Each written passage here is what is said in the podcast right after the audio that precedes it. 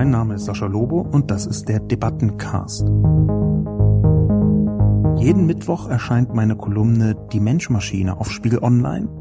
Die Redaktion sucht mir dann eine Handvoll Kommentare, vor allem aus dem Spiegel Online Forum raus, und hier im Debattencast reagiere ich darauf. War bei M15 in Spanien ähnlich. Auch hier führte das Netz zusammen. Aber andererseits verkörpern diese so eine Art Vorstufe für eine bessere Demokratie. Die Entstehung lokaler Gelbwestengruppen, die lokale Probleme angehen. Leider wurde die Partei, genau wie die Protestbewegung in Frankreich, von unzähligen Interessensgruppen vereinnahmt und letztendlich zerstört.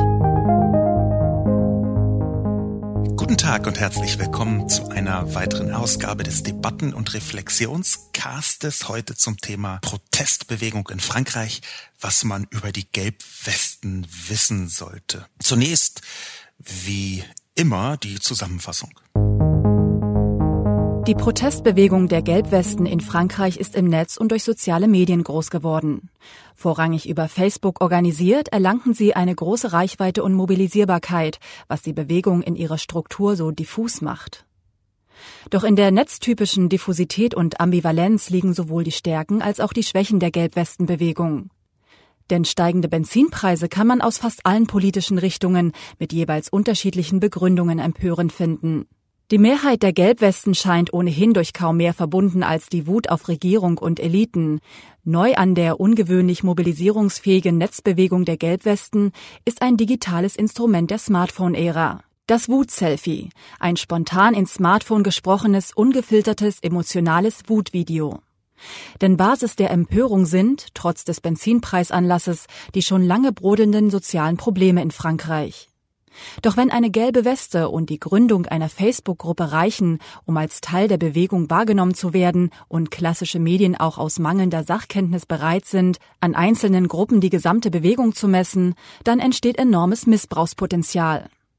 Netzbasierte Bewegungen sind ohnehin anfällig für Manipulation, denn vergleichsweise kleine, aber sehr aktive und lautstarke Gruppen können die Wahrnehmung nach innen und außen in kurzer Zeit prägen oder umprägen. Eine Reihe sehr unterschiedlicher Akteure versucht deshalb, die Wut der Gelbwesten zu instrumentalisieren. Parteien, Gewerkschaften, Rechtsextreme, Linksnationalisten und natürlich solche, die im Verdacht stehen, koordinierte Propaganda zu betreiben. Es ist bisher unklar, wer hier die Oberhand gewinnen wird, aber auch hier lässt sich anhand anderer Netzbewegungen eine Prognose treffen. Über Weihnachten entscheidet sich, ob die Bewegung größer wird, groß bleibt oder vergeht.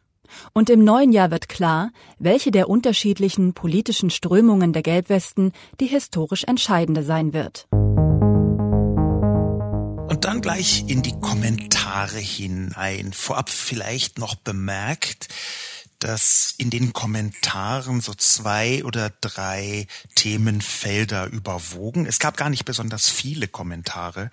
Das lag natürlich an der Tatsache, dass durch eine äh, sehr schreckliche Situation, durch einen mörderischen terroristischen Anschlag in Straßburg das Thema Gelbwesten von jetzt auf hier in den Hintergrund rückte.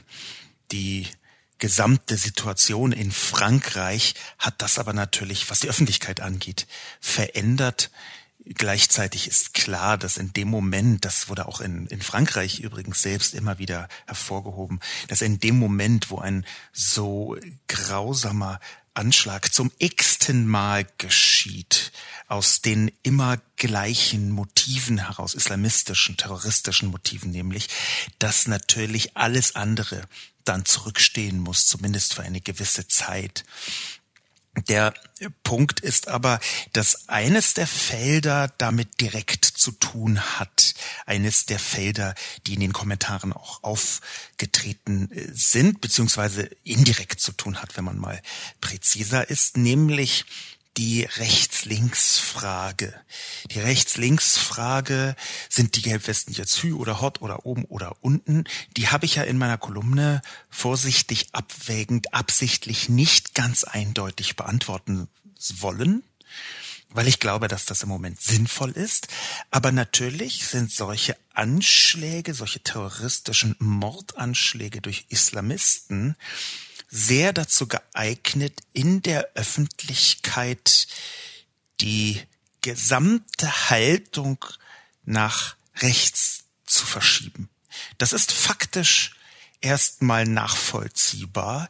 Die unmittelbare Reaktion auf einen islamistischen Anschlag ist natürlich nicht nur Mitleid mit den Opfern, völlig unschuldigen, ermordeten Menschen, sondern auch eine Abwehrhaltung gegen Islamismus. Und da ist es tatsächlich so, dass die frühere Front National ähm, einen gewissen Aufwind verspürt hat nach solchen Anschlägen. So war es früher auch schon. Und dass sich die ganze Stimmung nach rechts verschoben hat, das kann man erstmal so beobachten, ohne da weiter ins Detail zu gehen. Das möchte ich vielleicht eh lieber tun an den konkreten Kommentaren. Denn wie gesagt, eines der meist besprochenen Felder waren diese rechts-links-Vexierbilder, die da entstehen. Action Script häufiger Kommentator oder Kommentatorin schrieb Der Vergleich mit Occupy Wall Street ist sehr gut. Haben Sie meine Kommentare gelesen? Das zeigt sich auch an der übernationalen Ausbreitung der Bewegung. Das würde dann aber auch heißen, dass die Bewegung in der jetzigen Form schnell wieder verschwinden wird. Doch die Occupy-Bewegung ist nicht verschwunden. Sie ist gesplittert in kleinere Gruppen, die örtliches anprangern und auch Firmen anprangern wie Occupy Monsanto. Auf Facebook findet man da eine große Anzahl von Occupy-Gruppen. Ähnliches wird man vielleicht auch in Frankreich beobachten, die Entstehung lokaler Gelbwestengruppen, die lokale Probleme angehen. Die Organisation würde dann zum Beispiel über Facebook-Gruppen geschehen. Inwiefern die Bewegung politisch rechts oder links ausgenutzt wird, da bin ich mir nicht im Klaren. Doch wie es jetzt aussieht, lassen sich die Mehrzahl der Gelbwesten trotz Versuche nicht extrem rechts oder links binden. Äh, erstmal als Antwort, äh, liebe Person Action Script, ich habe äh, Ihre Kommentare nicht gelesen. Den Vergleich mit Occupy Wall Street, ähm, der hat sich mir auch selbst aufgedrängt. Ich habe ihn überraschenderweise gar nicht so häufig gefunden im Netz beim Googlen. Ihren Kommentar zum Beispiel äh, nicht gefunden. Mm, aber tatsächlich liegt natürlich auf der Hand eine offensichtlich über Facebook organisierte Gruppe Gruppierung mit anderen über soziale Medien organisierten Gruppierungen zu vergleichen. Ich würde da gar nicht sagen, huch, ich habe mit meinem Kommentar was ganz toll früh erkannt, sondern ich würde eher etwas verstört bemerken, dass diese Tatsache bisher so weiträumig ausgespart worden ist, dass es durchaus Analogien gibt zu anderen Bewegungen und dass man daran sehr viel erkennen kann. Das war auch mit einer der Gründe, warum ich meine Kolumne geschrieben habe, weil ich verstört ist zu viel, aber sagen wir mal sanft irritiert war davon, dass die offensichtliche Facebook-Organisation, die überall in einem Halbsatz erwähnt worden ist, gar nicht dazu beigetragen hat, diese Gruppe sich näher und genau diesem Internetkriterium anzuschauen. Dass man so getan hat, als wäre das halt eine politische Gruppe, die funktioniert wie alle anderen auch. Dabei haben wir schon bei Occupy besonders gesehen, aber auch beim arabischen Frühling etwa in Ägypten, dass Gruppen, die sich über soziale Medien organisieren, anders funktionieren, als sie das früher getan haben über vor Internetorganisationsmethoden, die ich natürlich alle vergessen habe. Ich weiß gar nicht, wie man vor dem Internet irgendwas organisiert hat, ehrlich gesagt, aber da können sich dann die Historiker drum kümmern. Was in dem Kontext sehr interessant ist, ist gerade, und deswegen ist der Kommentar auch mit hineingekommen von Action Script, der im zweiten Teil ja so ein bisschen paraphrasiert, was ich geschrieben habe. Aber im ersten Teil gibt es eine sehr wichtige Perspektive hinzu, nämlich die der Internationalisierung, der übernationalen Ausbreitung der Bewegung. Die übernationale Ausbreitung, die ist bei den Gelbwesten etwas reduzierter als, sagen wir mal, bei Occupy zu beobachten. Das heißt, wir haben in Belgien schon fast von Anfang an ebenfalls Proteste gehabt. Es gibt sogar Thesen, die sagen, dass ähm, bestimmte Proteste in Belgien überhaupt erst zum Aufflammen der Proteste in Frankreich geführt haben, in den Niederlanden ein wenig. Was aber sehr, sehr spannend ist, ist, da, deswegen habe ich eben auch Ägypten und den arabischen Frühling erwähnt, dass man in Ägypten Minuten nach den ersten größeren Protesten in Frankreich reagiert hat. Ägypten ist eine hochautoritäre äh, ähm, Gesellschaft beziehungsweise die Politik ist dort hochautoritär und hat das auf die in die gesellschaftlichen Strukturen hinein übertragen. Wir haben das äh, nach dem arabischen Frühling gesehen. Das ist in vielen Dimensionen äh, eine äh, mittlere Katastrophe, was in Ägypten geschieht, gerade diese Form von Militärherrschaft, die dort herrscht, aber dass wieder dort reagiert worden ist auf die Gelbwesten. Das ist spannend. Ich habe gelesen, ich konnte das leider nicht in der Tiefe überprüfen, deswegen würde ich das gerne nur in Klammern formulieren. Bitte nochmal selbst nachgoogeln, ob das tatsächlich so stimmt. Aber ich habe gelesen, dass in Ägypten gelbe Westen verboten worden seien. Dass also hohe Strafen für diejenigen auf, von heute auf morgen erlassen worden sind, die gelbe Westen verkaufen oder sie versuchen auch nur ohne Lizenz zu kaufen. Man braucht offenbar in der Tat inzwischen in Ägypten eine Lizenz, um eine gelbe Warnweste zu kaufen. Und Ägypten wollte mit dieser Art, die autoritäre Regierung in Ägypten wollte mit dieser Art des Verbots darauf reagieren. Das kann man politologisch oder sogar soziologisch ziemlich gut ausdeuten, dass zwar in westlichen Gesellschaften, in liberalen Demokratien, die Politik noch gar nicht weiß, wie sie darauf reagieren kann, auf so Gelbwesten.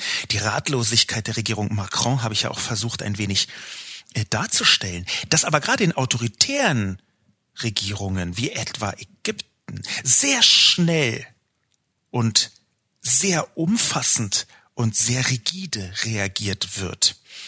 Und das, obwohl ja erstmal das gar nicht nahe liegt, dass in Frankreich und Belgien eine äh, bestimmte Protestbewegung anfängt und dann mit einem Mal sie nach Ägypten springt. Also die Verbindungen sind da nicht so naheliegend, wie man das jetzt vielleicht glauben möchte. Ich halte es für einen interessanten Mechanismus, dass offenbar solche Protestmeme, es geht ja hier auch um Memetik, dass solche Protestmeme wie die gelbe Weste an sich eine Kraft entfalten kann, die ausreicht wie ein Funke über Ländergrenzen und Kontinentsgrenzen hinwegzuspringen, ohne dass da eine gigantische, eine riesige Bewegung, sagen wir mal von Frankreich nach Ägypten notwendig wäre. Das sagt mir jedenfalls die offenbar große Angst der ägyptischen autoritären Machthaber, davor, dass die Bevölkerung in Ägypten sich gelbe Westen anzieht und anfängt zu protestieren. Da ist etwas im Gang, was eine mimetische Form des Aufstands bedeutet, dass einfach das schiere Symbol gelbe Weste mit einem Mal funktioniert über die Kontexte, die es weckt in den Köpfen, als Massenaufruf geht protestieren. Und das dann in den meisten Fällen natürlich über bestimmte Formen von Nachrichten oder soziale Medien. Ich halte das für ein unterschätztes Gebiet, was die Mobilisierung von Menschen angeht, nämlich die Mobilisierung per Mem, die Mobilisierung per bestimmten kleinen visuellen Symbolen. Wir hatten das in der Geschichte schon häufiger. Ähm, Töpfe waren teilweise im, im äh, arabischen Frühling in manchen Ländern das, was man benutzt hat, um zu skizzieren, dass man sich auflehnt. Äh, es gab in Moskau vor einigen Jahren ebenfalls ein sehr interessantes visuelles Symbol. Dort haben sich Autofahrer kleine blaue Eimerchen auf die Autos geschnallt und das war ein Protestsymbol. Es wurde natürlich relativ schnell verboten. Ich weiß gar nicht, ob offiziell oder bloß, weil die entsprechenden Autofahrer äh, massiv Ärger bekommen haben. Das war ein Symbol für eine Art Machtmissbrauch, vor allem der Polizei. In ähm, Russland ist, äh, gerade in Moskau, äh, ist in diesem großen Gebiet sehr viele Millionen, äh, über zehn Millionen Einwohner, deutlich über zehn Millionen Einwohner im Großraum Moskau. Da war die Verkehrssituation so katastrophal, dass sich eine Art Schwarzmarkt für Blaulicht rausgebildet hat. Soweit ich mich erinnere, in erster Linie Krankenwagen betreffend, aber auch so zivile Fahrzeuge. Dort haben sich also Menschen ähm, für Geld häufig bei Behörden Blaulicht gekauft, sich auf das Auto geschnallt und sind dann an allen anderen vorbei unter Missachtung sämtlicher Verkehrsregeln auf Busspuren und speziellen Spuren vorbeigefahren. Und das war offenbar so häufig als Missbrauch, dass die Leute angefangen haben, das anzuprangern mit ihren blauen Eimern. Diese visuellen Merkmale, die glaube ich, muss man sehr viel stärker erforschen. Das nur nebenbei. Und zwar gerade bei dieser Ausbreitung von Bewegungen, übernationalen Ausbreitung von Bewegungen. Genau in die gleiche Kerbe schlägt Hutz 6789. Nur das Symbol könnte bleiben. Jeder vertritt hier wohl seine eigenen Interessen, so wie im Netz. In der Realität, auf der Straße, kann so wohl wenig bewirkt werden außer momentaner Aufmerksamkeit, weil es den Netzindividualisten schwerfallen dürfte, sich auf die Kompromisse eines Forderungskollektivs einzulassen. Deswegen wird es sich früher oder später totlaufen. Einzig das starke Symbol gelbe Weste hat eine gewisse Überlebenschance, um von wem auch immer instrumentalisiert zu werden. Schade. Stand heute ich glaube eher nicht, dass die bequeme Netzindividualität die demokratischen Möglichkeiten in der Praxis nachhaltig erweitern werden. Ich möchte Hutz 678 9 deutlich widersprechen. In einem Punkt hat er oder sie recht, nämlich dass das Symbol das stärkste ist, was bleiben könnte und sich weiterentwickeln könnte oder tatsächlich auch in andere Länder rüberspringen könnte, dadurch, dass eine solche gelbe Weste für jeden zu bekommen ist oder für fast jeden, zumindest in den Industrieländern, ähm, und dass sie so naheliegend und so eindeutig und symbolisch ist, wundert es einen fast, dass sie bisher so selten benutzt worden ist. Die Wirksamkeit hat sie meiner Ansicht nach nicht nur durch das visuelle Symbol entfaltet, sondern auch durch die Benamung. Also diese Kombination, das Bild, die gelbe Weste und der Begriff Gelbwesten, der auf Französisch ähm, ja noch so ein bisschen heftiger klingt. Diese Kombination aus Bild und dem genau dem gleichen bezeichnenden Begriff, der hat die eigentliche Wirkmacht entfaltet. Ich glaube, ziemlich sicher zu wissen, dass wenn die Leute gelbe Westen angezogen hätten, sich aber stattdessen irgendwie Benzinritter oder so genannt hätten, dass sie dann nicht so durchschlagenden Erfolg hätten erzielen können. Das ging nur in der Kombination. Meine Einschätzung beruht hier auf meiner, sagen wir mal, akademischen Expertise. Ich habe meine Diplomarbeit exakt darüber geschrieben, nämlich über Gemeinschaftsbildung in sozialen Medien durch Wort-Bild-Kombinationen. Bisschen vereinfacht gesagt. Der Titel war natürlich eindrucksschindend, viel komplexer und komplizierter mit Vergemeinschaften, bla bla bla. Aber der Punkt ist schon, dass wir hier eine Mechanik haben, die wiederkehrend ist. Eine Wort-Bild-Kombination, die in der Öffentlichkeit sofort zündet. Da gehe ich also mit Hutz 6, 7, 8, 9 mit. Deutlich widersprechen möchte ich allerdings, dass es hier nur um eigene Interessen geht so wie im Netz. Das ist doppelt falsch. Zum einen geht es im Netz nicht immer nur um eigene Interessen. Ich glaube, dass die Netzindividualisten, die als Begriffsfeld aufgemacht wird, dass die so nicht haltbar sind. Im Gegenteil, ich habe ja eben schon von meiner Diplomarbeit erzählt, ich glaube, dass das Netz hervorragend zur Vergemeinschaftung geeignet ist. Das folgt bloß anderen Mustern. Und wir können gerne darüber reden, dass die Vergemeinschaftung über Netzmechanismen weniger stark ist als die über, sagen wir mal, äh, einen Sportverein oder eine Clique in der Schule oder die Zugehörigkeit zu einer Gemeinde XY der äh, Religion ABC. Aber ich glaube nicht, dass der Begriff Netzindividualisten A in der Form, wie hier äh, behauptet wird, überhaupt existiert und B, dass der geeignet ist, um die Gelbwesten zu beschreiben. Ich glaube, es handelt sich sehr wohl um ein Forderungskollektiv. Ein Forderungskollektiv, das man als Reaktion betrachten muss. Ich glaube, dass die Gelbwesten, und das habe ich versucht so ein bisschen anzudeuten in meiner Kolumne, dass die Gelbwesten entstanden sind, weil insbesondere die untere Mittelschicht, also die echte untere Mittelschicht und nicht die Friedrich Merz untere Mittelschicht, die nur zwei Yachten hat oder so, also die untere Mittelschicht in Frankreich, diejenigen, die zwar nicht obdachlos sind, die auch ihre Miete bezahlen können, deren monatliches Budget aber wirklich knapp auf Kante genäht ist, die bei einer geringen Störung des Budgets, zum Beispiel weil das Auto kaputt geht oder weil man irgendwas außer der Reihe bezahlen muss, was in die Vierstelligkeit reingeht oder die hohe Dreistelligkeit bei Eurobeträgen, dass die dann schon wirklich Probleme bekommen. Diese Leute also, denen geht es spürbar schlechter. Das sind auch diejenigen, die leiden. Ich meine, wir reden hier von Benzinerhöhungen im Centbereich je Liter zwischen äh, 7 und 13 Cent, wenn ich mich richtig erinnere. Man muss dazu rechnen, dass über das ganze Jahr 2018 das Benzin ohnehin schon teurer geworden ist und zwar so ganz grob überschlagen, wenn ich mich richtig erinnere, um ein Fünftel teurer geworden. Aber genau das kann dann der Tropfen sein, der das Fass zum Überlaufen bringt, weil, und das ist jetzt sehr Frankreich-spezifisch, weil in Frankreich durch diesen hyperzentralistischen Staat, der radikal auf Paris ausgerichtet ist, die Infrastruktur in ganz vielen Details katastrophal ist. Wir haben auch in Deutschland schlimme Infrastruktur, aber es ist halt die deutsche Schlimmheit. In Frankreich ist das für ein sehr reiches Industrieland in Mitteleuropa über einen Punkt hinaus, wo es für die Menschen noch erträglich ist. Ich war im letzten Jahr in den äh, in Frankreich im Urlaub ein paar Wochen in den Cevennen, um präzise zu sein, und bin dort äh, zu Fuß rumgewandert, was ich sehr gerne mache und habe mich so an, das ist jetzt nur anekdotisch, es ist trotzdem interessant, ich habe mich an verschiedenen Punkten gewundert, vorsichtig gesagt, gewundert, wie schlecht die Infrastruktur in Frankreich ist. Der Punkt, der mir am deutlichsten erkennbar war, war die Ausdünnung eines Busnetzes auf dem Land.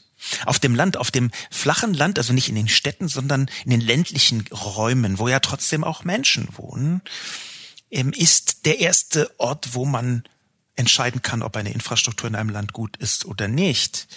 In Frankreich bin ich durch die Cevennen gewandert und man muss dazu sagen, das ist schon noch der dünnst besiedelte Bereich in Frankreich außerhalb der Alpenteile, die äh, schwierig bewohnbar sind. Aber außerhalb dessen, dessen sind die Cevennen das Gebiet, wo am wenigsten Menschen wohnen. Es wohnen aber trotzdem viele Menschen dort im Vergleich, auch wenn es wenig sind. Und dort habe ich versucht, mit dem Bus zu fahren.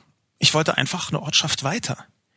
Und die Antwort der Frau in dem Tourismuszentrum in diesem kleineren Ort, die Antwort der Frau war ja, unser Bus fährt am Dienstag. Das hat mich verstört, vorsichtig gesagt. Es hat mich deswegen verstört, weil es zwar einen täglichen Bus auch gab, aber der fuhr nicht in den nächsten Ort, der ungefähr zehn Kilometer entfernt war, sondern der fuhr nur sternförmig zur nächsten größeren Stadt. Und der Bus, der zwischen den Dörfern äh, äh fährt, der also so ein bisschen quer, quer gegen den Strich gebürstet fährt, der fuhr einmal die Woche.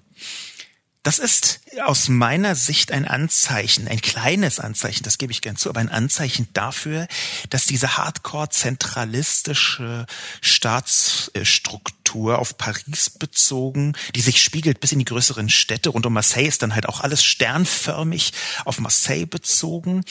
Aber insgesamt ist das ganze Land wahnsinnig bis in die Bahnlinien hinein Paris ausgerichtet. Natürlich, das ist eine, fast eine Plattitüde, das weiß auch jeder. Aber das zeigt, wie wenig Rücksicht man auf die Menschen nimmt von Paris aus.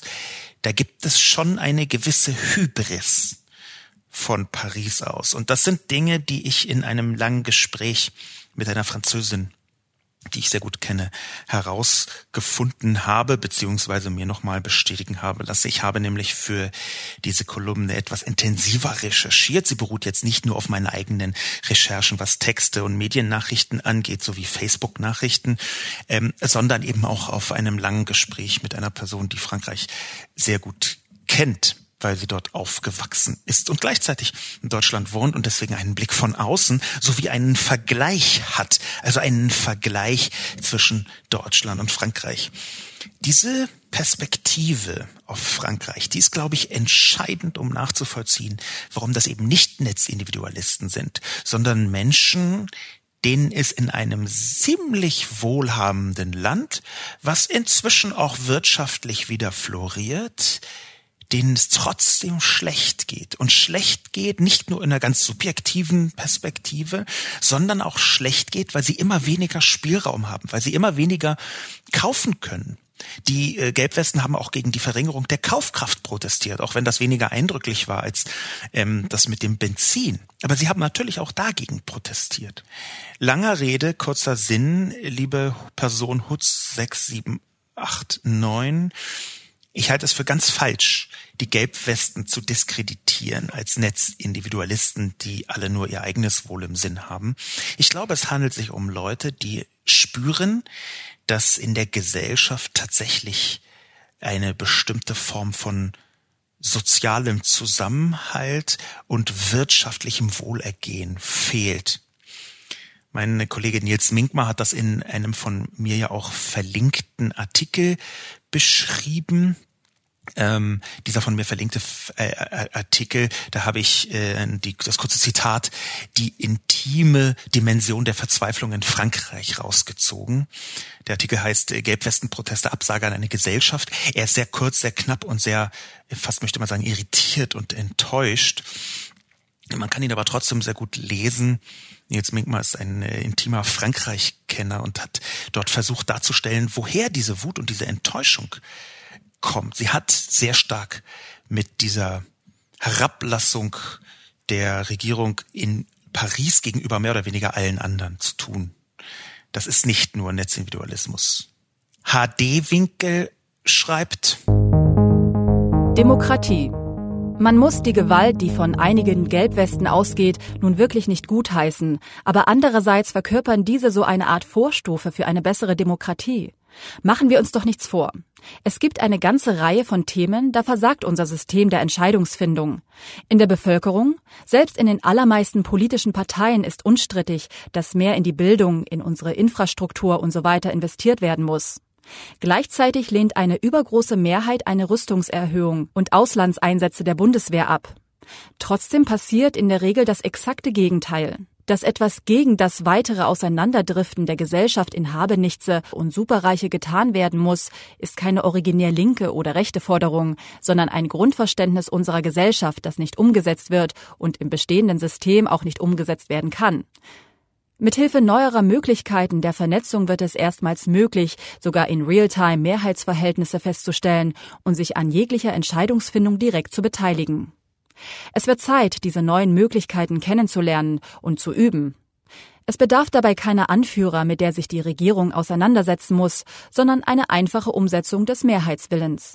Liebe Person HD Winkel, ich unterstelle jetzt mal Hans Dieter, mir fällt einfach kein weiblicher Vorname an, der mit HD ist, vielleicht Heide Domenica.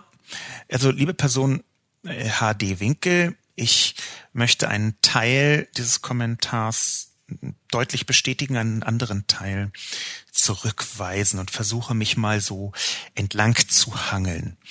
Das fängt an mit der äh, Gewalt. Ich würde auch sagen, ähm, ich, ich lehne äh, diese Gewalt äh, ab. Ich lehne Gewalt grundsätzlich ab. Ich halte Gewalt in einer Demokratie ähm, bei Demonstrationen nicht für sinnvoll. Ich sehe aber durchaus, was Sie auch sagen, dass wir hier eine Art Protestvorstufe haben einer besseren Demokratie. Ich würde das gar nicht von der auf die Gewalt äh, beziehen. Ich würde das aber schon auf die Heftigkeit der Proteste äh, beziehen. Da glaube ich, dass die Heftigkeit der Proteste durchaus ein Gradmesser sind. Jedenfalls dann, wenn sie von in Anführungszeichen normalen Leuten ausgehen und nicht von den zweifellos auch existierenden äh, Gewalttouristen. Es gibt Demonstrationen, da finden sich immer wieder die gleichen Leute, die äh, offenbar Freude daran haben, sagen wir mal, Mülleimer anzuzünden oder Autos. Also Gewalt gegen äh, Sachen Sachbeschädigung vorzunehmen. Ähm, wenn aber die flächendeckende heftige Protestaktion ausgeht, auch wenn sie an Gewalt angrenzen mag, ausgeht von sehr vielen Menschen, so wie ich das einschätzen würde, es bei den Gelbwesten geschehen ist, dann kann man das in der Tat als Vorstufe für eine bessere Demokratie betrachten. Natürlich gehört Protest zu einer Demokratie unbedingt dazu. Jetzt sagen Sie aber etwas, HD Winkel, wo ich nicht glaube, dass das sinnvoll ist. Sie behaupten nämlich, man könne in Realtime Mehrheitsverhältnisse feststellen und es bedürfe bei diesen Protestgruppierungen gar keiner Anführer, sondern eine einfache Umsetzung des Mehrheitswillens. Da muss ich deutlich widersprechen. Denn es ist alles andere als leicht, einen Mehrheitswillen festzustellen. Es ist ja nicht so, dass diese Herausforderung jetzt besonders neu wäre. Die gesamte Demokratie im Prinzip seit dem 18. Jahrhundert in Europa, in den Vereinigten Staaten, in Europa, in der modernen Form auf dem Weg.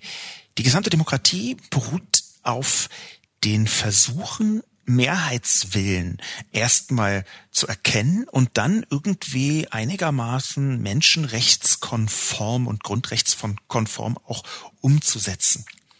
Sie sagen, es sei einfach, das schwingt implizit mit, und es ging auch ohne Anführer. Ich sehe das nicht. Ich glaube, dass es sehr schwer ist, den Mehrheitswillen überhaupt herauszukristallisieren. Das ist einer der großen Gründe, warum ich Anhänger einer repräsentativen Demokratie bin. Und die direkte Demokratie nicht total skeptisch sehe, aber eben so ein bisschen dosieren wollen würde. Das ist übrigens einer der Punkte, wo ich meine Haltung in den letzten Jahren geändert habe.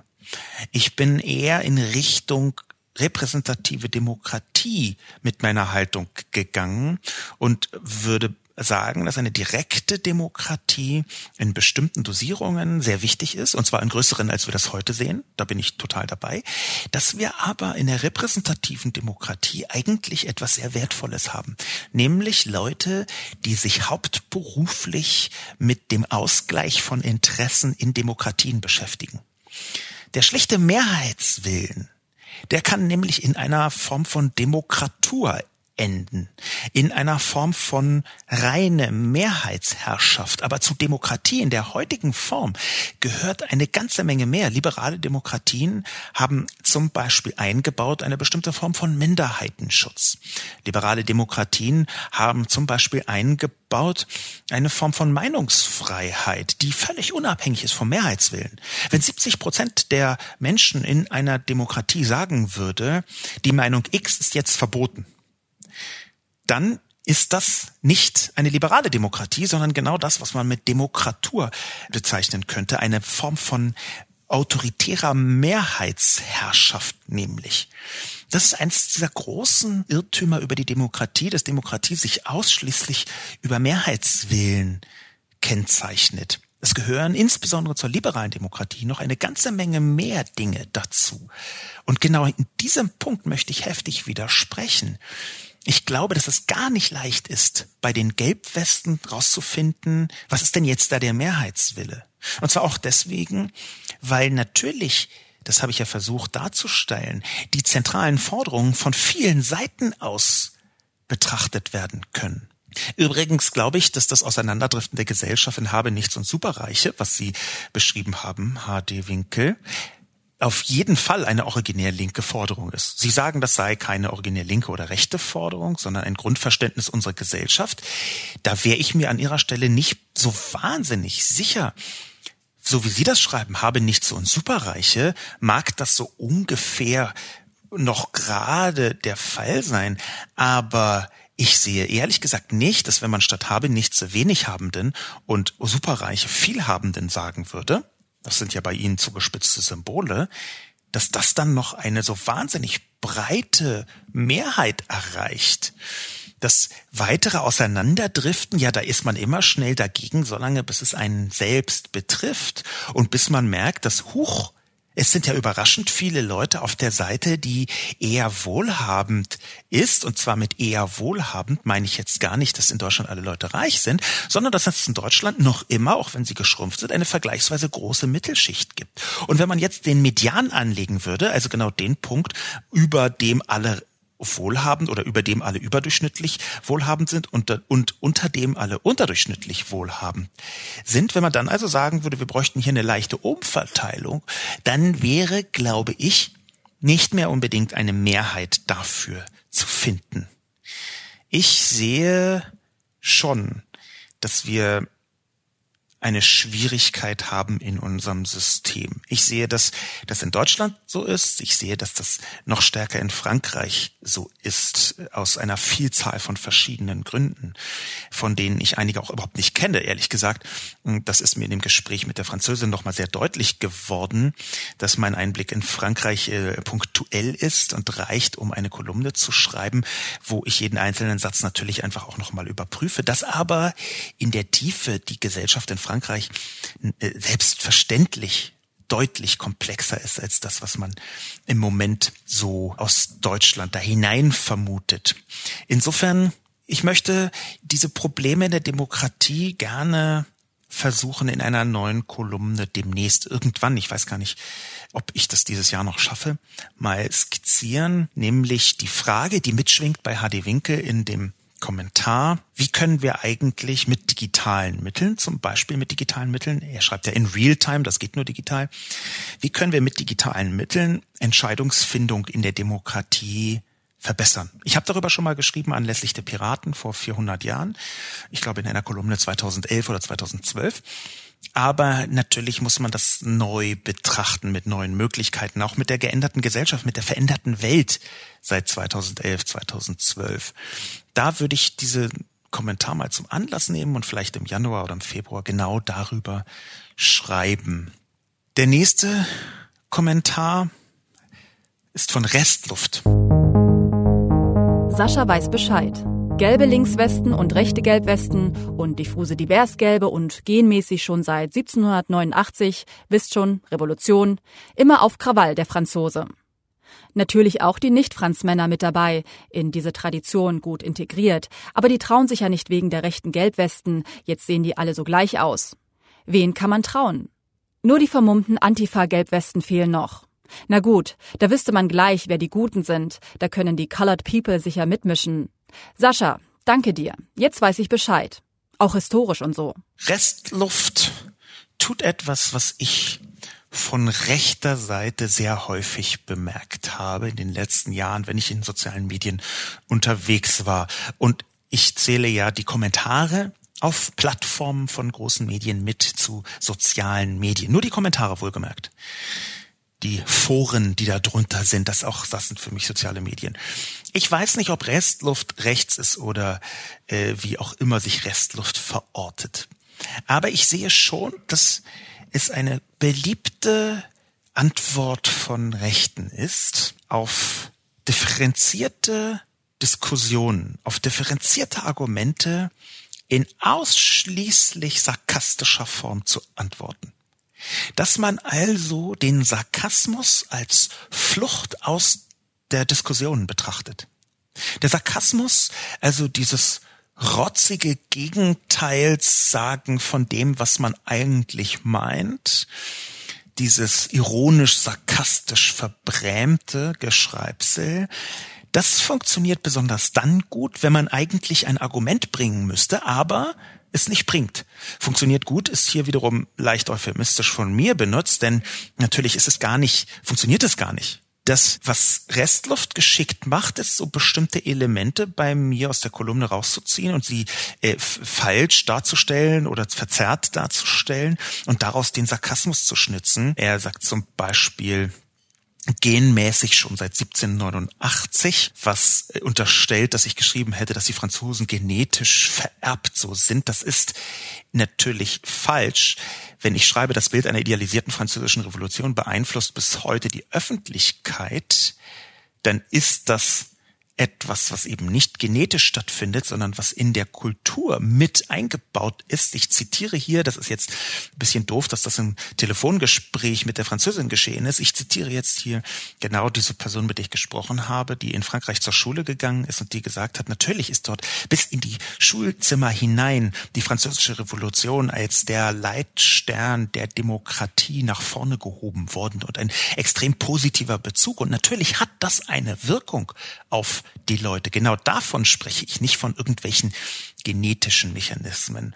Das ist eine verzerrte Darstellung und auf dieser Verzerrung ist der Sarkasmus von Restluft aufgebaut. Auch dieses immer auf Krawall der Franzose auch das ist ja so ein bisschen der Versuch, mich mit meinen eigenen Waffeln zu schlagen, da ich mich so oft gegen Vorurteilszuschreibungen ausspreche, möchte Restluft hier mir unterstellen, so eine halb rassische, halb kulturelle Vorteilsbildung. Aber auch das ist falsch. Denn natürlich muss man von Unterschieden von Bevölkerung und Kulturen sprechen können. Das habe ich auch immer getan. Ich habe nicht gesagt, das sind alle gleich, wie das in manchen linken Sphären tatsächlich zumindest in Andeutungen geschieht. Ich glaube, dass die Unterschiede durchaus vorhanden sind und dass man sie benennen kann, dass man bloß nicht auf der Basis der Unterschiede anfangen darf zu werten, jedenfalls nicht ohne ein differenziertes Wertungsbild und schon gar nicht zu werten, wenn es sich auf die Menschen bezieht. Die Kulturen werten, das kann man tun in bestimmten Dimensionen, jedenfalls glaube ich, ist das sinnvoll, aber hier immer auf Krawall der Franzose, das ist eine nicht legitime Darstellung. Es ist tatsächlich so, dass die Alltagskultur in Frankreich, vor allem die Protestkultur, einfach anders funktioniert als in Deutschland. Und das kann man auch messen. Das ist messbar so. In einem späteren Kommentar ist nochmal die Rede vom Vergleich zwischen G20 und dem, was in Frankreich geschieht. Da können wir das dann versuchen zu klären, wie die französische Protestkultur eben ein bisschen anders aufgebaut ist. Insofern Restluft, diesen Sarkasmus, den deute ich einfach als ihre Hilflosigkeit gegenüber meinen Argumenten. Dass sie diffus, wütend auf das sind, was ich schreibe, und weil ihnen die Argumentation fehlt, benutzen sie Unterstellungen, hier irgendwelche Gengetöse, benutzen sie Unterstellungen, um sarkastisch dagegen zu sprechen. Ihnen fehlen die Argumente und sie weichen auf den hm, schlechtesten Humoransatz aus, den wir so haben, nämlich den Gegenteilsansatz, immer das Gegenteil von dem zu schreiben, was man eigentlich so als äh, rumpelige Bauchmeinung mitbringt. Insofern danken Sie mir, ich danke Ihnen auch. Ich danke Ihnen, dass Sie mir die Gelegenheit gegeben haben, nochmal herauszustellen am konkreten Beispiel, dass wann immer sich jemand in Sarkasmus flüchtet, er das in vielen, wenn nicht den meisten Fällen tut, weil ihm die Argumente ausgegangen sind. Schwäbische Hausfrau schreibt Links oder rechts?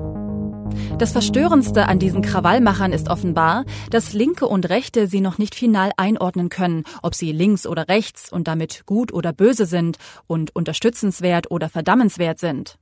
Dass auch der Kolumnist damit offenbar so seine Probleme hat, um nicht zu sagen klar überfordert ist, zeigt seine hilflosen Kategorisierungsversuche in rechts oder links. Als ob es einer rechten Perspektive entsprechen würde, dass eine Umweltpolitik mit den Bedürfnissen des kleinen Mannes kollidiert. Demnach sind dann auch in Deutschland Millionen Menschen Rechte, weil sie eine Ökostromumlage sozial ungerecht empfinden, bei der arme Mieter die Riesenprofite von Immobilien und Grundstücksbesitzern bezahlen müssen, die ihre alten Scheunendächer und Felder mit Solarpanels zupflastern. PS dass in Deutschland mit Krawallen mit abgefackelten Autos umgehend der nationale Notstand ausgerufen werden würde, ist schon alleine durch die jahrelange 1. Mai-Krawall-Folklore und die Ereignisse des G20 in Hamburg klar widerlegt. Liebe schwäbische Hausfrau, ich muss Ihnen hier in mehreren Punkten widersprechen. Der erste und einfachste ist der Schlusspunkt, den Sie machen.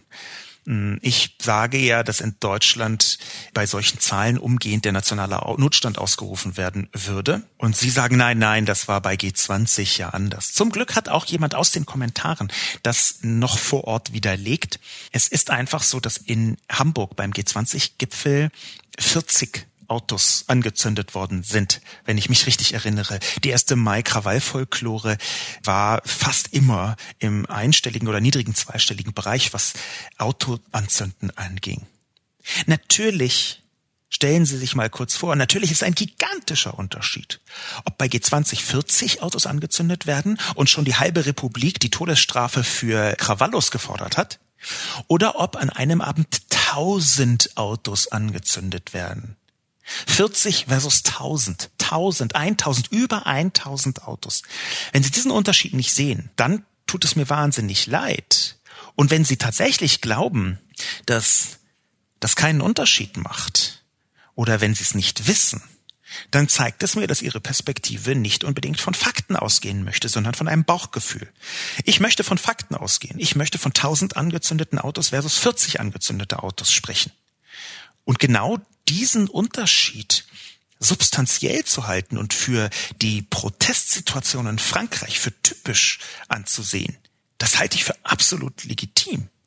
Das bedeutet, liebe schwäbische Hausfrau, nichts ist widerlegt. Klar widerlegt, behaupten Sie, gar nichts widerlegt.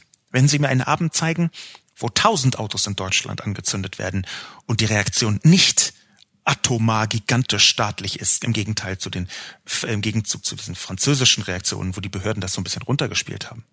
Dann wäre irgendwas widerlegt, aber das ist es nicht. 40 versus 1000, es tut mir leid. Das ist keinesfalls irgendwas, was man widerlegt nennen könnte.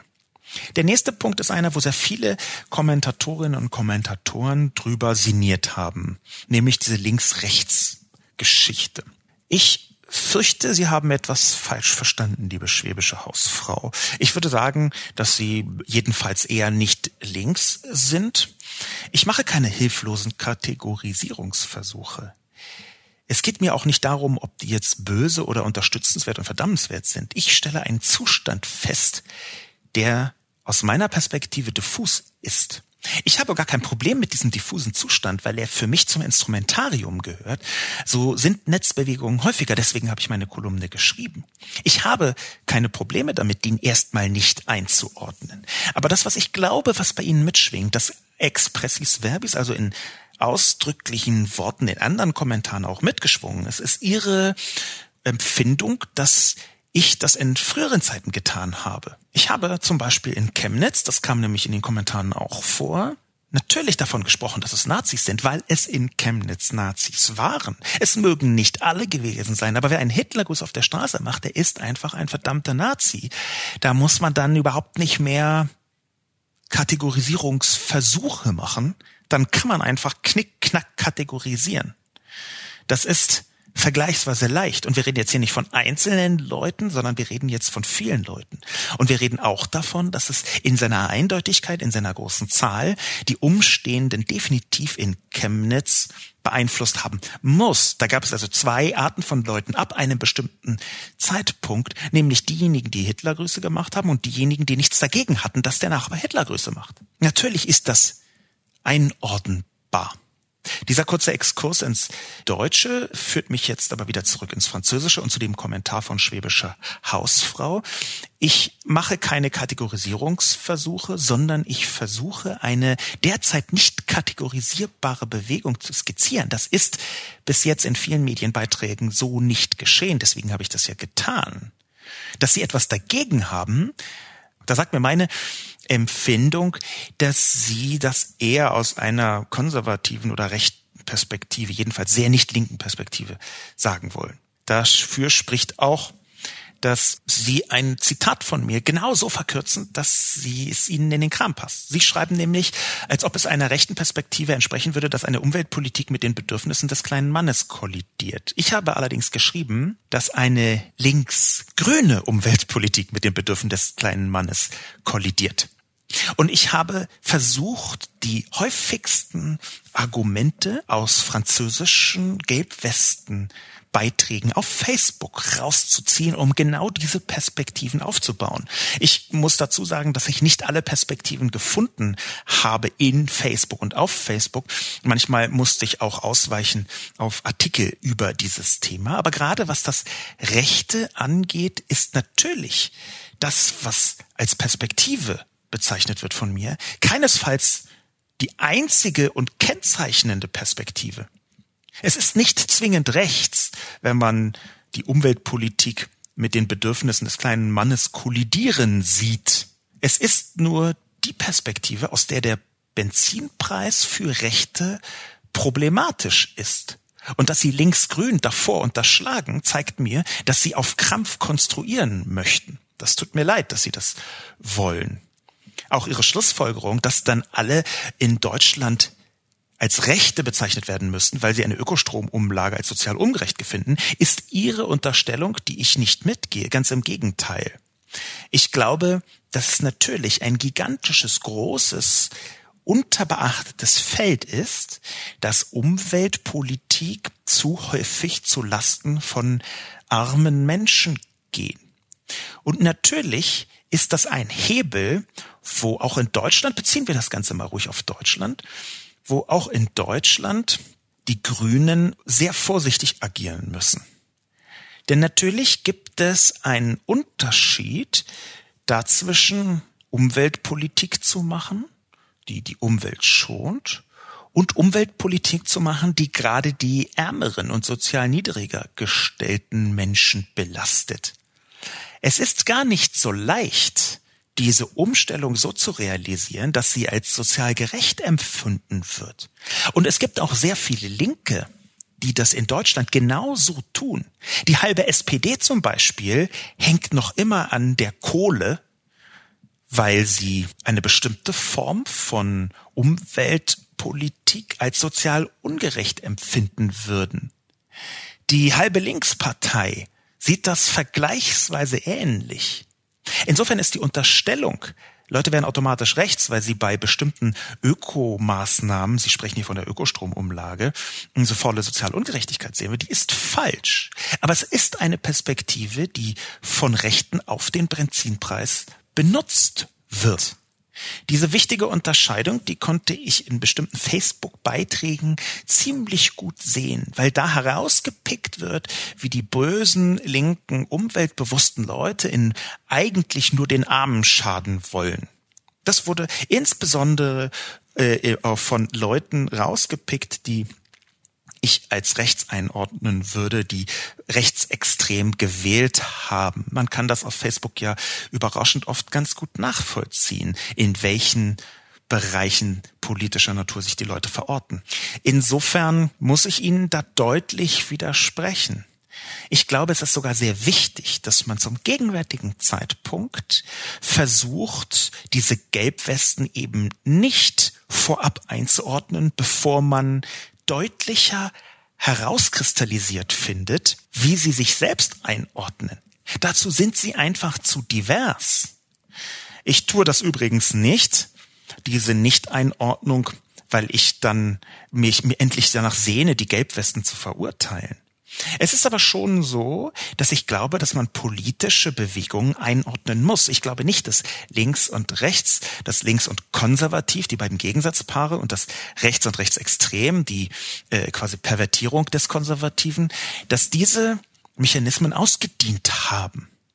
Ich glaube, dass wir sie brauchen, dass wir sie weiter brauchen, dass sie aber in Zukunft auch anders funktionieren über solche Instrumente wie Querfront, über solche Instrumente und solche Bereiche der politischen Entscheidung wie Offenheit versus Geschlossenheit. Es gibt schon auch eine Form von Linksnationalismus, der neu entstanden ist. In Frankreich übrigens auch. In Deutschland natürlich ebenso. In Deutschland steht Sarah Wagenknecht, glaube ich, am ikonischsten für diese Form von Linksnationalismus. Und es hat ja einen Grund warum aus der AfD, aus der Führung der AfD, Herr Gauland, wenn ich mich richtig erinnere, die Sarah Wagenknecht verstörend oft geradezu gelobt wird als einzige Vernünftige unter irgendwie komischen Leuten. Natürlich gibt es eine Aufbohrung, eine Veränderung, was klassische links, konservativ, rechts, rechtsextremen Mechanismen angeht. Aber ich glaube nicht, dass es deswegen gleich sinnlos wäre und man dann gar nichts mehr einteilen darf. Das würde ich für falsch halten. Genau in eine angrenzende Richtung ist der nächste Kommentar zu verstehen. Jack Berlin schreibt, in Deutschland sind wohl die ersten Piraten mit genau diesem Gedanken gestartet. Das alte politische Lagerdenken ist überholt und es ist Zeit, auf neue Art den demokratischen Konsens zu finden. Leider wurde die Partei, genau wie die Protestbewegung in Frankreich, von unzähligen Interessensgruppen vereinnahmt und letztendlich zerstört. Ich erinnere mich an unsägliche Diskussionen in Medien über Rechts- oder Linksextreme bei den Piraten. Ihre wirklich guten Denkansätze, die vor allem in die Zukunft gerichtet waren, sind leider vorerst von den alten Männern und Frauen in der Politik zurückgedrängt worden. Aber Frankreich zeigt vor allem eines. Die Zeit ist reif für Veränderung. Das wird noch nicht dort und heute geschehen, aber es ist unvermeidlich. Jack Berlin hat eine interessante Perspektive, die ich nicht ganz teilen kann. Ich habe ja ein Buch geschrieben über äh, die Piraten zusammen mit äh, Christopher Lauer. Das Buch heißt ähm, Aufstieg und Niedergang der Piratenpartei. Habe mich also sehr intensiv genau damit beschäftigt, von dem hier die Rede ist. Ich glaube aber nicht, wie eben schon betont, dass das alte politische Lagerdenken überholt ist. Ich glaube, dass das Lagerdenken überholt werden muss, und zwar general überholt, dadurch, dass man natürlich zwischen linken und konservativen Positionen neu definieren muss, was funktioniert auf welche Weise, was ist wie zuzuordnen. Und natürlich braucht man in Zeiten von einer real existierenden Querfront, also dem Bündnis, ob das offen oder nur implizit geschieht von sehr linken, linksnationalistischen Gruppen und rechten und rechtsextremen Gruppen. In solchen Zeiten braucht man natürlich neue Definitionen, aber ich glaube nicht, dass man alles bisherige im Klosett runterspülen muss. Ich glaube auch, dass die Zeit reif ist für Veränderung. Ich glaube aber, dass weiterhin links und konservativ und rechts sehr wichtig sind als Positionsbestimmung. Die Piraten übrigens wurden nicht von unzähligen Interessengruppen vereinnahmt und letztlich zerstört. Sie ist gescheitert aus meiner Sicht an fehlenden Strukturen, Überraschung, Festhalten, Verbindung zum Vorhingesagten, an fehlenden Strukturen, um eine vernünftige Mehrheitsfindung zu erreichen. Will sagen, das ist auch die Einschätzung von Christopher Lauer, der ja Teil, prominent das Teil der Partei war, dass die Piraten daran gescheitert sind, dass sie nicht die richtigen Strukturen hatten, um einen politischen Mehrheitskonsens zu finden und nach außen zu transportieren. Und gleichzeitig sind sie ebenfalls daran gescheitert, dass sie eine Allergie hatten gegen Köpfe. Sie haben geschrieben, Themen statt Köpfe, aber Menschen brauchen Köpfe, um Politik zu wählen. Und ich halte das, wie ich in einer früheren Podcast-Sendung gesagt habe, für absolut richtig. Ein Thema kann sich ändern oder variieren, man kann es von vielen verschiedenen Perspektiven aus sehen, aber ein Kopf, der für ein Thema steht, von dem kann man persönlich erwarten, dass er auch bei einer neuen Lage zum Beispiel sich entsprechend verhält. Eine neue Lage, wo man ein früheres Programm vielleicht gar nicht mehr so anlegen kann. Insofern kann man Themen und Köpfe nicht trennen und auch das ist eine interessante Parallele. Danke Jack Berlin, auch wenn ich Ihren Kommentar nicht so ganz teile, für den Hinweis, dass natürlich auch die Piraten eine Parallele darstellen können zu den Gelbwesten in gewisser Hinsicht. Der nächste Kommentar führt uns in ein anderes Land, ist aber ziemlich interessant. Dr. Kielert schreibt, war bei M15 in Spanien ähnlich. Auch hier führte das Netz zusammen. Überhaupt sind solche Bewegungen viel weniger diffus, als man annimmt. Es gibt eine Sammlung von Forderungen der Gelbwesten, bei denen die erste lautet Obdachlosigkeit beseitigen. Im Unterschied zur Parteipolitik meinen solche Bewegungen es jedoch ernst. Hier interessieren keine Ausreden. Mit diesem Entweder-Oder fing es auch bei der Ökosteuer an. Keine weitere Steuerbelastung der Armen. In Deutschland verlieren die Volksparteien. In Frankreich gehen die Leute auf die Straße. Das ist der wirkliche Unterschied bezüglich Protestform. Hier liegt leider auch Herr Lobo falsch. Auch in Deutschland ist der Klassengegensatz von Arm und Reich extrem. Hier liegt auch die Quelle der Revolte in Frankreich. Dr. Kielert hat ein paar ähm, interessante Anmerkungen äh, gemacht. Die Sammlung der Forderungen der Gelbwesten. Er hat aus Versehen Geldwesten geschrieben. Äh, lustiger Freudscher, äh, antifreudscher Verschreiber. Aber die Sammlung, die ist mir bekannt. Es gibt mehrere Google Docs, in denen das geschehen ist. Es gibt auch äh, ähm, auf Facebook die entsprechenden Versuche. Sie sind allerdings nicht legitimiert durch eine, sagen wir mal, ausreichend große Zahl von Gelbwesten, die auf die Straße gehen. Deswegen ist es eben nicht so leicht zu sagen, das sind die Forderungen der Gelbwesten. Und die gewisse Allergie gegen eine Führung bedeutet gleichzeitig, dass man eine gewisse Allergie gegen gemeinsam festgelegte Themen hat. Die Strukturen des Netzes funktionieren eben anders als klassische Parteistrukturen, wo man gleich anfangen würde mit einer äh, Sammlung von Punkten, wir sind für X und gegen Y. Dass der erste dort lautet Obdachlosigkeit besiegen. Ähm, das ist aus meiner Sicht mh, hm, eher so ein bisschen Schönrednerei. Wenn man einen Konsens wahrnimmt, quer durch alle Gelbwesten, dann ist es auch genau der, der in den Medien transportiert wird, der auch übrigens in fast allen Facebook-Gruppen zentral ist, nämlich ist genau der Benzinpreis. Und das dann in einer solchen Sammlung Obdachlosigkeit beseitigen nach oben rutscht, das ist, glaube ich, eher so eine Art ähm, Beiklang die Leute haben sich zum Protest aufgerafft. Übrigens sehr, sehr viele, die vorher noch nie protestiert haben, wegen des Benzinpreises, nicht wegen der Obdachlosigkeit. Und dass sie auch Obdachlosigkeit stört. Herzlichen Glückwunsch. Gerne. Bin ich auch voll gegen. Aber und das ist, glaube ich, der wichtige Punkt. Diese Form von sozialer Unterstützung, die im, über das Netz mit den Gelbwesten stattfindet, die ist schon auf die untere Mittelschicht bezogen und nicht auf die Ärmsten der Armen. Ob der Benzinpreis hoch oder niedrig ist, ist jetzt für Obdachlose nicht unmittelbar total lebensbeeinflussend. Insofern wäre hier mein Ansatz, genauer hinzuschauen und eben die Diffusität auch erstmal anzunehmen. Ich glaube übrigens, dass in Deutschland die Parteipolitik, zumindest die äh, linkeren Bereiche, also die Linkspartei, die Grünen und Teile der SPD, es durchaus ernst meinen mit der Beseitigung der Obdachlosigkeit. Ähm, insofern wäre meine Ansicht, da kann man nicht so schnell äh, die Parteien dissen. Es ist, glaube ich, auch nicht so, dass ich ähm, falsch liege, anders als Dr. Kielert sagt, hier den Klassengegensatz von Arm und Reich in Deutschland weniger stark zu nennen. Der ist in Deutschland auch groß, völlig unbestritten. Er ist in Frankreich nach meiner Einschätzung und auch nach der Einschätzung von Leuten, die sich mit der Gesellschaft in Frankreich intensiv beschäftigt haben, aber größer als in Deutschland. So ein Phänomen wie die Banlieues, die Vorstädte rund um Paris, die teilweise Parallelgesellschaften äh, ergeben haben. Das ist schon eine Form von Klassengegensatz, der so in Deutschland in dieser radikalen Form bisher nicht auftritt. Und auch die sozialen Netze, die in Deutschland gestrickt werden. Die sind alles andere als optimal. Ich bin alles andere als ein Hartz-IV-Fan, um es vorsichtig zu sagen. Die sind aber in Frankreich schon etwas durchlässiger und harscher gestrickt. Und natürlich ist das eine Quelle der Revolte. Ich finde aber, dass man diesen Gegensatz von Arm und Reich, dass der in Frankreich größer ist als in Deutschland, eben nicht dazu benutzen darf, um zu sagen, der ist in Deutschland gar nicht vorhanden.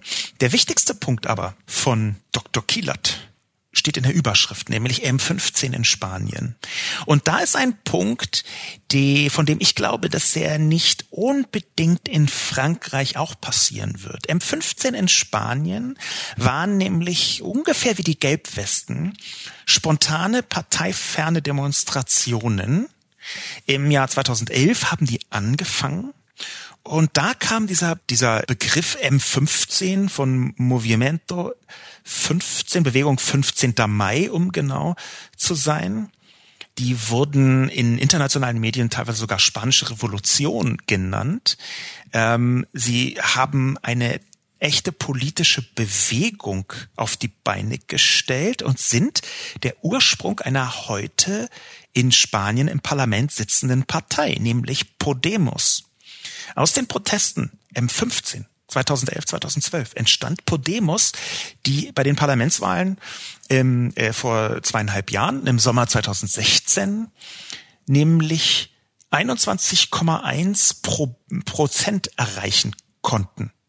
Sie haben äh, sich zusammengetan mit einer kommunistischen Partei oder einem Wahlbündnis vielmehr und sind ins Parlament gekommen. Da sind also die Straßenproteste, vor allem von jüngeren Leuten, die haben sich zeitweise die Empörten genannt, die sind bis in eine Partei hinein in die Organisation aus dem Netz überführt in eine Partei bis ins Parlament und heute haben sie mit ihren 21,1 Prozent, die sind die drittstärkste Partei, durchaus eine gewisse Regierungsmacht. Im Moment ist der äh, in, in, in Spanien äh, der Regierungschef beziehungsweise der Ministerpräsident, nicht, dass ich das schon wieder verwechsle, das äh, nochmal kurz nebenbei gesagt, ich habe das im Israel-Podcast beziehungsweise Antisemitismus Soros-Podcast, habe ich im Israel-Kontext das beim letzten Mal leider verwechselt. Netanyahu ist nämlich nicht Präsident, sondern Premier. Ein sehr ärgerlicher äh, Fehler. Das möchte ich, äh, danke an David Harnasch, dass er mich darauf hingewiesen hat. Ähm, diesmal möchte ich diesen gleichen Fehler nicht nochmal machen, aber es ist tatsächlich so, dass der in, in Spanien der Regierungspräsident Pedro Sanchez von der PSOE ist, also der Partido Socialista Obrero Español äh, gewissermaßen die spanischen Sozialdemokraten. Ich bin etwas abgewichen vom äh, Weg zurück wieder zu diesen Protesten. Das glaube ich zwar nicht, dass die Gelbwesten das schaffen werden, aber wir haben in der Tat, und vielen Dank für den Hinweis, Dr. Kielert, ein Vorgänger M15 in Spanien, der sich bis zur Partei entwickelt hat als drittstärkste Fraktion. Das soll mir der letzte Kommentar gewesen sein. Ich glaube, wie eben schon angedeutet, nicht, dass die Gelbwesten es schaffen werden, bis in die französische Parlamentsstruktur hinein einzudringen. Ich es kann trotzdem sein, ich habe mich bei sowas natürlich genauso oft schon geirrt, wie ich richtig lag. Vielleicht habe ich mich sogar häufiger geirrt. Aber in diesem Fall sehe ich eher, dass die Ausrichtung der Gelbwesten in Zukunft darüber entscheiden wird, welchen politischen Weg sie nehmen.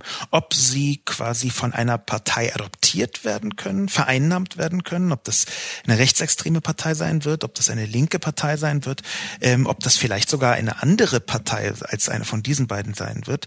Das kann ich nicht sagen. Ich glaube aber, dass es geschehen wird, dass hier eine Struktur bleibt, dass sie kleiner wird, dass sie zum Teil wirkmächtiger werden kann und dass sie sich aber überführt und angleicht in eine Richtung, die wir heute mit im Spektrum sehen, aber eben noch nicht festlegen können.